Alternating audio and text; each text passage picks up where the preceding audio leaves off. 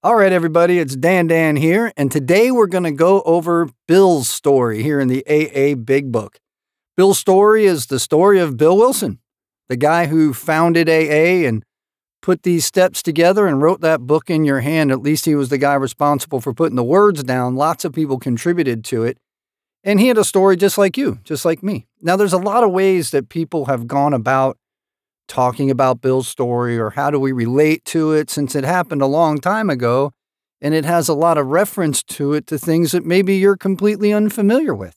And one of those ways that in my sponsorship world that we might take a look at Bill's story is by going through it and outlining or underlining or highlighting each of the words that represent an emotion to sort of identify with Bill on the basis of how we feel. And then there's another way of going through and isolating circumstances. And maybe we can identify with Bill on the basis of circumstances. For our talk today and the real focus of today, especially in this first part, because we're going to do Bill's story in three parts, we're going to talk about it in terms of commitments we are unable to keep, particularly the commitments we make to ourselves that we're not able to keep because, at least for the sake of this discussion, it's believed that all of us have that problem. All of us have the problem of promising things and failing to deliver.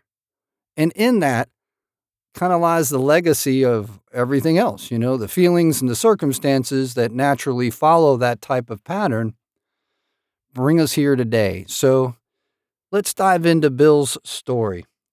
War fever ran high in the New England town to which we new young officers from Plattsburgh were assigned, and we were flattered when the first citizens took us to their homes, making us feel heroic.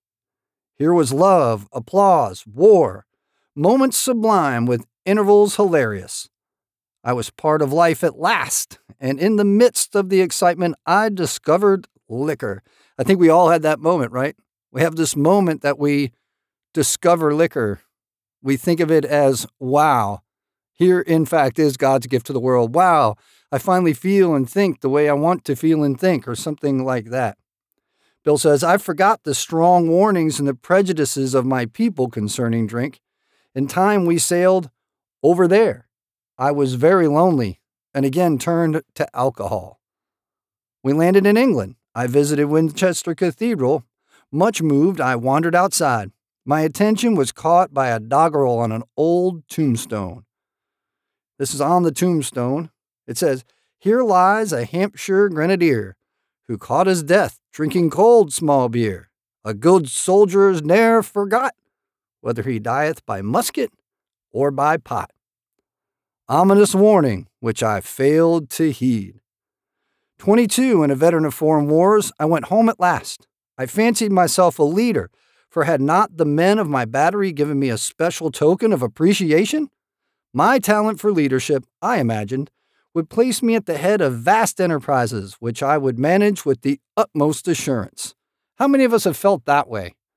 You know, we get that relief from liquor and it gives us a confidence that we don't normally have. It gives us this idea that we can be somebody that maybe we currently aren't. And we set out to prove that or be that. I took a night law course and obtained employment as an investigator for a surety company. The drive for success was on. I'd proved to the world I was important. So he's after success, significance, and he wants to have purpose, importance. My work took me about Wall Street, and little by little, I became interested in the market. Many people lost money, but some became very rich. Why not I? I studied economics and business as well as law. Potential alcoholic that I was, I nearly failed my law course. At one of the finals, I was too drunk to think or write. Though my drinking was not yet continuous, it disturbed my wife.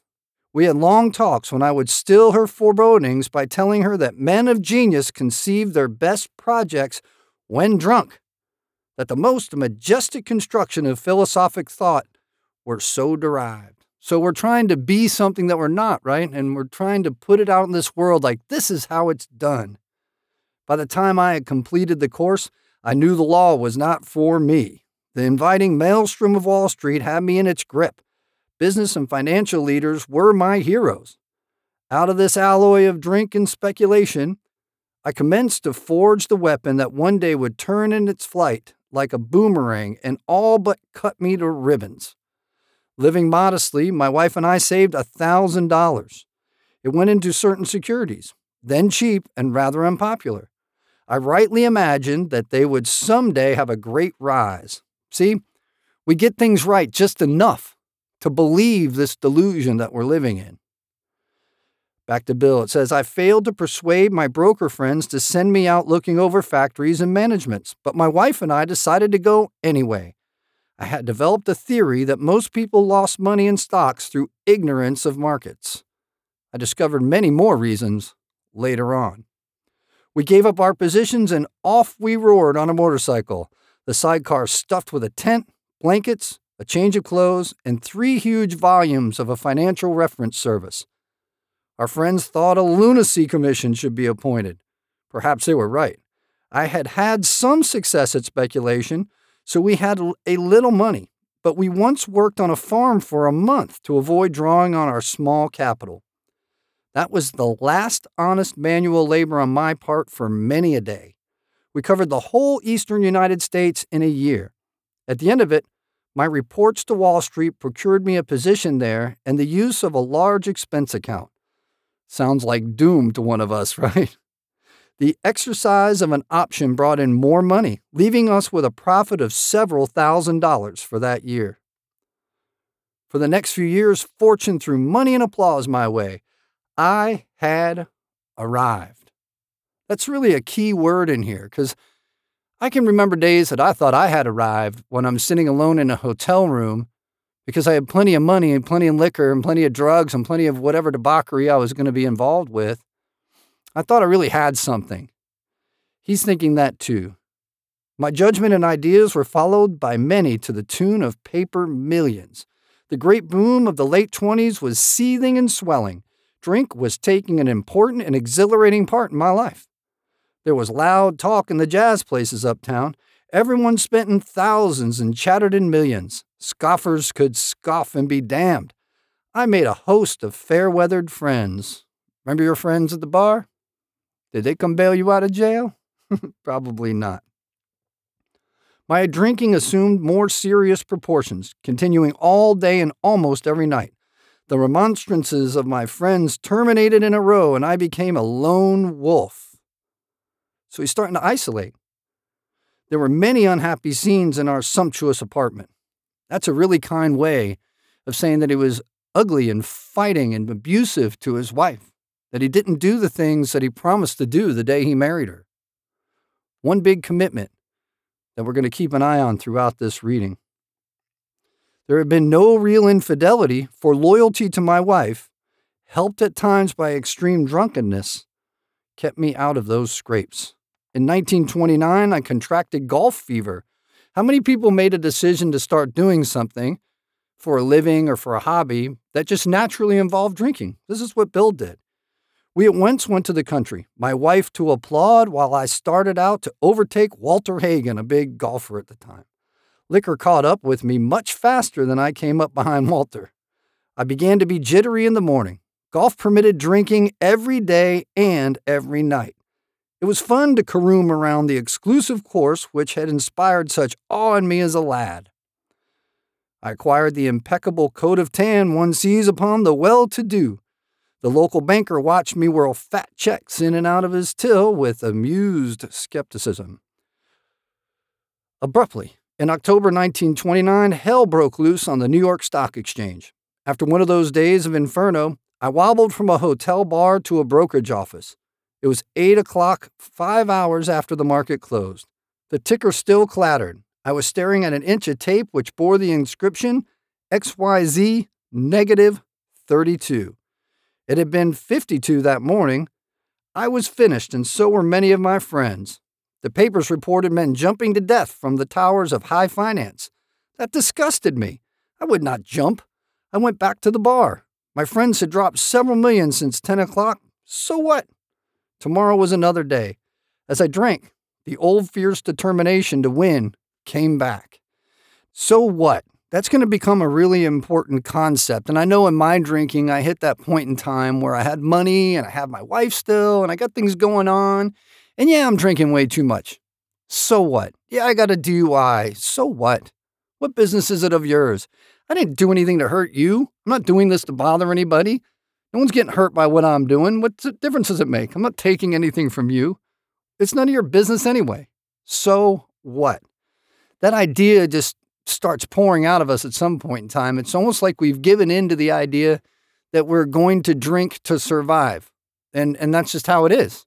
And people can either deal with it or not deal with it. And they can be in our life or out of our life on that basis. So this is where Bill's going. He's he's just about there. He says the next morning I telephoned a friend in Montreal. He had plenty of money left and thought I'd better go to Canada. By the following spring, we were living in our custom style. I felt like Napoleon returning from Elba. No St. Helena for me, but drinking caught up with me again. And my generous friend had to let me go. This time, we stayed broke. So we have another broken commitment. He's obviously promised his friend to do certain things, and, well, the drinking interfered with him doing those things. He was unable to keep the commitments that he made to himself. And he's made several of them as we've gone through this story. He's made a promise to be successful in the stock market. When that didn't work, he left. He made a promise to some friends to perform a certain way in a company. And when they didn't like what he had to say, he got on a motorcycle and went and did his own thing. He values his own opinion over others. He is not an open minded person. He's a cocky, self righteous person, and he's paying the consequences. He can't sit in one place for very long. And he's dragging his wife through all of this as well. Not the nicest thing to do. So now he's had a problem and he's going to stay broke. He goes on. We went to live with my wife's parents. So he's gone all the way from the highfalutin society of the stock market and he's degraded down to living with his wife's parents, but he maintains that sense of pride. I found a job, then lost it as a result of a brawl with a taxi driver. Mercifully, no one could guess that I was to have no real employment for five years or hardly draw a sober breath. My wife began to work in a department store, coming home exhausted to find me drunk. I became an unwelcome hanger on at the brokerage places. Liquor ceased to be a luxury, it became a necessity. Bathtub gin, two bottles a day, and often three, got to be routine. Sometimes a small deal would net a few hundred dollars, and I would pay my bills at the bars and delicatessens. Not at home, not the power bill, not give his my wife some money. This went on endlessly, and I began to waken very early in the morning, shaking violently. A tumbler full of gin, followed by half a dozen bottles of beer, would be required if I were to eat any breakfast. Not all of us get this far. Some of us stop before them because in our modern world, people intervene, things happen. And we have this idea of intervention out there, right?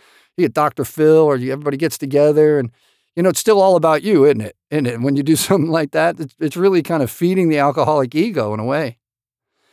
There's another type of intervention that I'm particularly accustomed with, and that's the kind that the sheriffs and police officers of our world do. And I got intervened on a lot, you know? So intervention's not always the Dr. Phil or the warm and fuzzy type thing. It can be getting arrested. So he says, a tumbler full of gin followed by a half dozen bottles of beer would be required if I were to eat any breakfast. Nevertheless, I still thought I still thought I could control the situation, and there were periods of sobriety which renewed my wife's hope. So, what he's letting us on to there is that he believed he could control it, even though his life reflects it as being completely out of control. And he's making commitments to his wife repeatedly in what he's calling periods of sobriety in here, but he doesn't stay sober. And you'll hear in the rooms people say things like, I'm good at stopping drinking, but I don't stay stopped drinking. So weigh that against your own experience, you know? Have you been able to stay stopped? That's the real question, right? Bill goes on. Gradually, things got worse. The house was taken over by the mortgage holder. My mother in law died. My wife and father in law became ill. Then I got a promising business opportunity. Woohoo, it's on now. I can drink freely, right? I gotta get all this money. Stocks were at a low point of 1932, and I had somehow formed a group to buy. I was to share generously in the profits. Then I went on a prodigious bender, and the chance vanished. I woke up. This had to be stopped. I saw I could not take so much as one drink. I was through forever. Before then, I had written lots of sweet promises, lots of commitments, lots of commitments, but my wife happily observed that this time I meant business, right? We swear off. I'm never, ever going to do this again. We believe our battle is between us and alcohol, or us in a set of circumstances, or us in a need for money, or us in a need for a job, or us in a need for friends, or us in a need for something. But the battle is within. It is not outside of us. It's not even with alcohols, we learn later on. Shortly afterward, I came home drunk. There had been no fight. Where had been my high resolve? Where had it been? I simply didn't know. It hadn't even come to mind. Someone had pushed a drink my way and I had taken it. Was I crazy? I began to wonder, for such an appalling lack of perspective seemed near being just that. Well, here we go. We're going to make another commitment. You guys ready? Renewing my resolve. I tried again. Some time passed, and confidence began to be replaced by cocksureness, which is a state of being like overly confident. Some uh, therapy worlds might call it, and I love this word, super optimism. Super optimistic, like optimistic beyond, way beyond reality. Super optimism. I could laugh at the gin mills. Now I have what it takes. I've finally got what to, enough self knowledge to stay sober, he's saying. One day I walked into a cafe to telephone. In no time, I was beating on the bar, asking myself how it happened. As the whiskey rose to my head, I told myself I would manage better next time.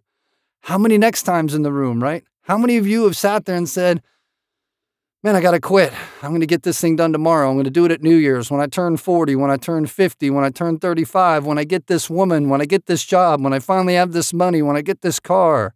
Next time. What was your next time? What does your next time look like, right?